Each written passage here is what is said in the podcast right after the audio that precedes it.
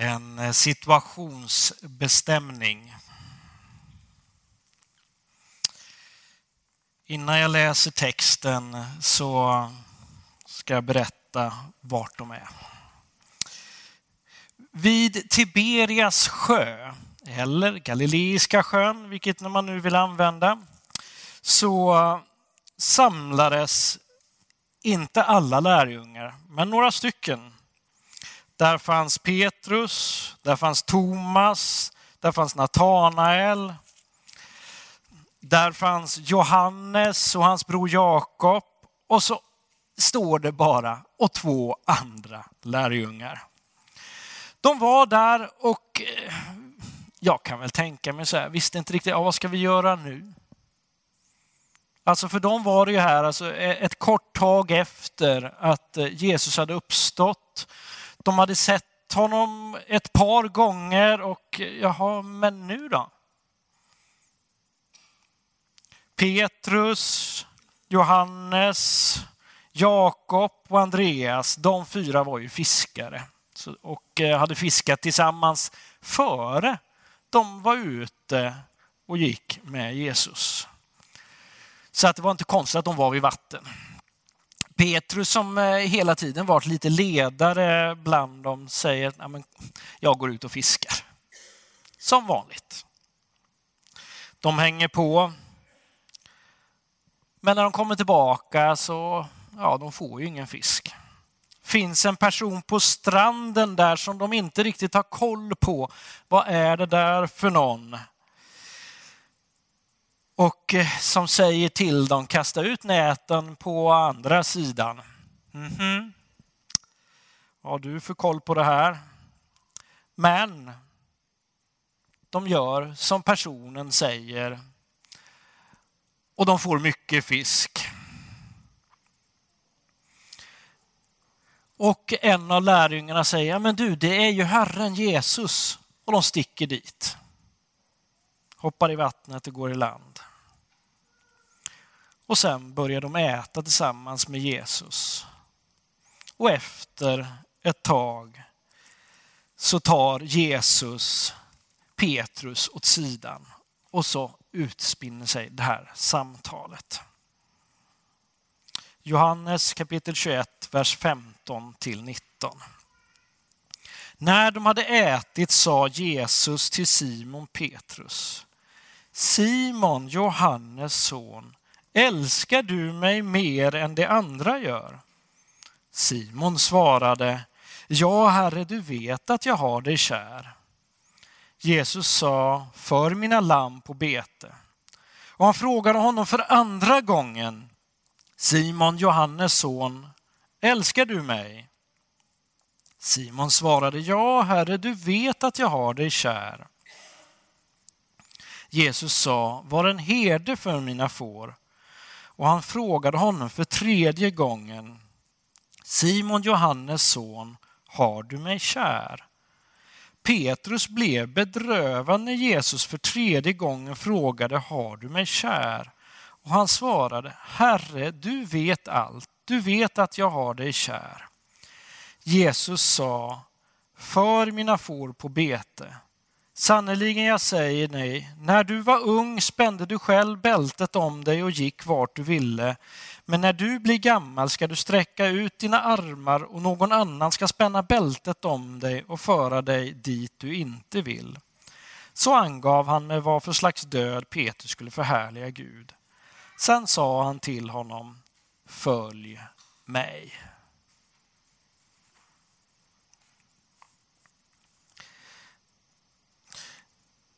Jag, jag kan tänka mig, alltså det, det är lite av dubbla känslor som, som Petrus möter Jesus igen.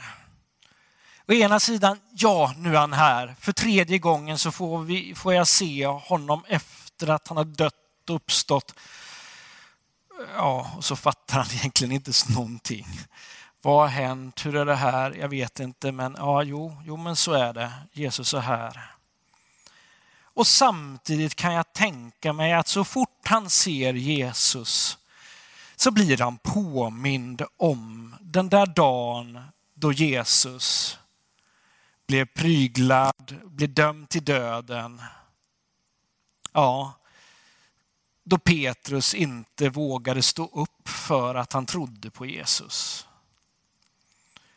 Han hade ju tre gånger till människor sagt att nej, nej, nej, jag vet inte vem Jesus är. Hade han ju sagt. Och jag kan tänka mig att det där gnagde inom honom hela tiden. Men med tiden, du vet, men då är det ju sådär när man har någonting som känns jobbigt här. Man lyckas ändå ibland liksom skyffla undan den för att ja, nu måste vi ändå leva kvar livet här. Men så möter han honom igen. Både bra och också jobbigt. Vad ska vi göra nu? Petrus har inte någon liksom förmåga att ta upp det här att ja men du Jesus, du vet att jag sa lite dumt där och vågade inte. Det säger han inte. Utan det är ju på Jesu initiativ som allting sker.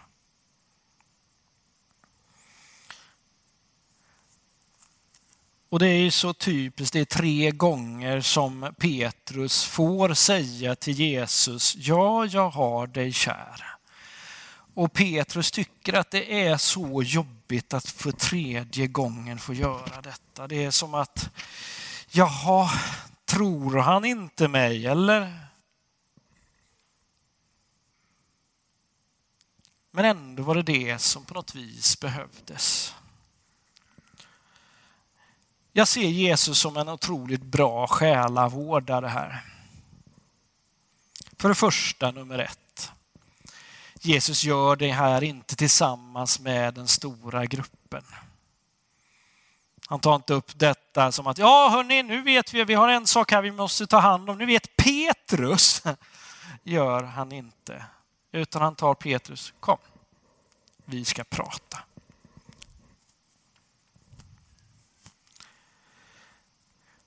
Och sen gör han ju inte så där att han förebror, alltså han anklagar Petrus för att du har gjort det här, vad tänker du nu? Utan han på något vis går till en annan kärna som ligger bakom handlingarna. Alltså vad man tänker och vad man känner. Och han går där och petar. Petrus, har du mig kär? Och jag kan tänka mig just att de två första gångerna så svarar han lite automatiskt. Ja, men det är klart att jag har dig kär och så. Så måste han göra det för en tredje gång. Och det är nästan så att det är på tredje gången det, det tar tag hos Petrus. Att, ja, du vet ju att jag har dig kär. Men det måste komma där in i hans liv, hans djup. Där han är. Det är som att Jesus petar där ännu en gång. Och sen får han uppdraget, följ mig. Vad lär vi oss av den här korta berättelsen? Det allra första Jesus vill med våra liv överhuvudtaget, det är att vi ska vara grundade i honom själv, i vår relation till Jesus.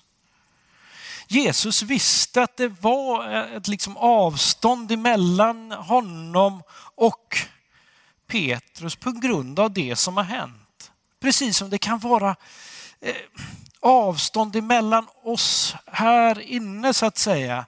Vi kan avstå mellan varandra på grund av någonting jag har sagt, någonting du har sagt som har blivit, som har blivit fel och som behöver liksom göras upp med, göras rent. Men grundad i relationen till Jesus löser Jesus själv med Petrus. Så egentligen den frågan som utifrån det kan ställas till var och en av oss. är egentligen samma fråga som Petrus får. Har du mig kär? Säger Jesus till dig som en fråga. Och han kommer ställa den frågan till dig flera gånger. Kanske två, kanske tre, kanske fyra. Tills du börjar få ner frågan här inne i dig. Där du har funderat klart, inte bara snabbt reflexmässigt svarar utan du svarar utifrån vad ditt hjärta tycker, tänker, känner. Och det kan vara som Petrus. Jesus, du vet att jag har dig kär. Det kan ditt svar vara. Det är grunden. Det är grunden för allt. Din relation till Jesus. Sen kommer nummer två och det är just den här Följ mig. De lärjungar som var samlade där vid sjön hade visat innan att de ville följa Jesus. Märkte ni av det? Ja. Om du inte gjorde det ska jag peka på det. Jesus var ju på stranden och de var där, hade inte, ute, eh, hade inte fångat någon fisk. Och Jesus säger kasta ut näten på andra sidan. Och oberoende på vad de trodde att personen där på stranden kunde om fiske eller inte. De själva var ju experter, i alla fall fyra av dem. Så gjorde de som han sa. Det är grunden för följ mig att lyda Jesus. Det är grunden. Så för det första, var grundad i relationen till Jesus. Och sen följ honom. Följ honom i att lyda honom. Och då kan man ju ställa frågan, vad skulle det vara? Vad handlar det om? När jag ser oss här så kan det vara väldigt olika för vi är olika personer som är i olika situationer. Det handlar om att lyssna uppåt. Gud, vad vill du ha mig till idag? Här där jag är. Och om man då hör någonting eller någon tanke som man tycker, ja men det där låter i alla fall gott jag gör någonting bra för någon annan människa eller någonting annat. Då kan vi nog tänka, sluta oss till, ja men det är nog det Gud vill just nu. Gör det. Då lyder du Gud, följer honom i det läget. Det där är grunden för Petrus och lärjungarna. Och det är grunden för dig och mig där vi är. Och jag måste ta upp det igen. Vad kunde Rolf göra? Vad kunde vi lära oss av honom? Och i min lilla fantasi nu, kan det vara så att Gud hade ställt honom här för att lära oss någonting? Jag kan tänka mig det i vissa lägen är vi så bra på att kritisera andra och säga, ja men det där var inte riktigt som jag tyckte, men så, så. Rolf, han struntade fullständigt i det och kom alltid och sa tack. Gud, tack för att vi får vara nära dig.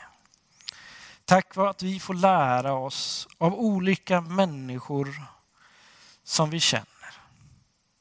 Gud, nu ber jag dig att du ska ta hand om oss var och en. Hjälp oss att göra likt Petrus, att grunda oss i dig med både tanke och känsla och vårt förnuft, Herre Jesus. Och så ber jag dig Gud att vi ska våga följa dig i att lyda dig. Tack att du ser oss var och en. I Jesu namn. Amen.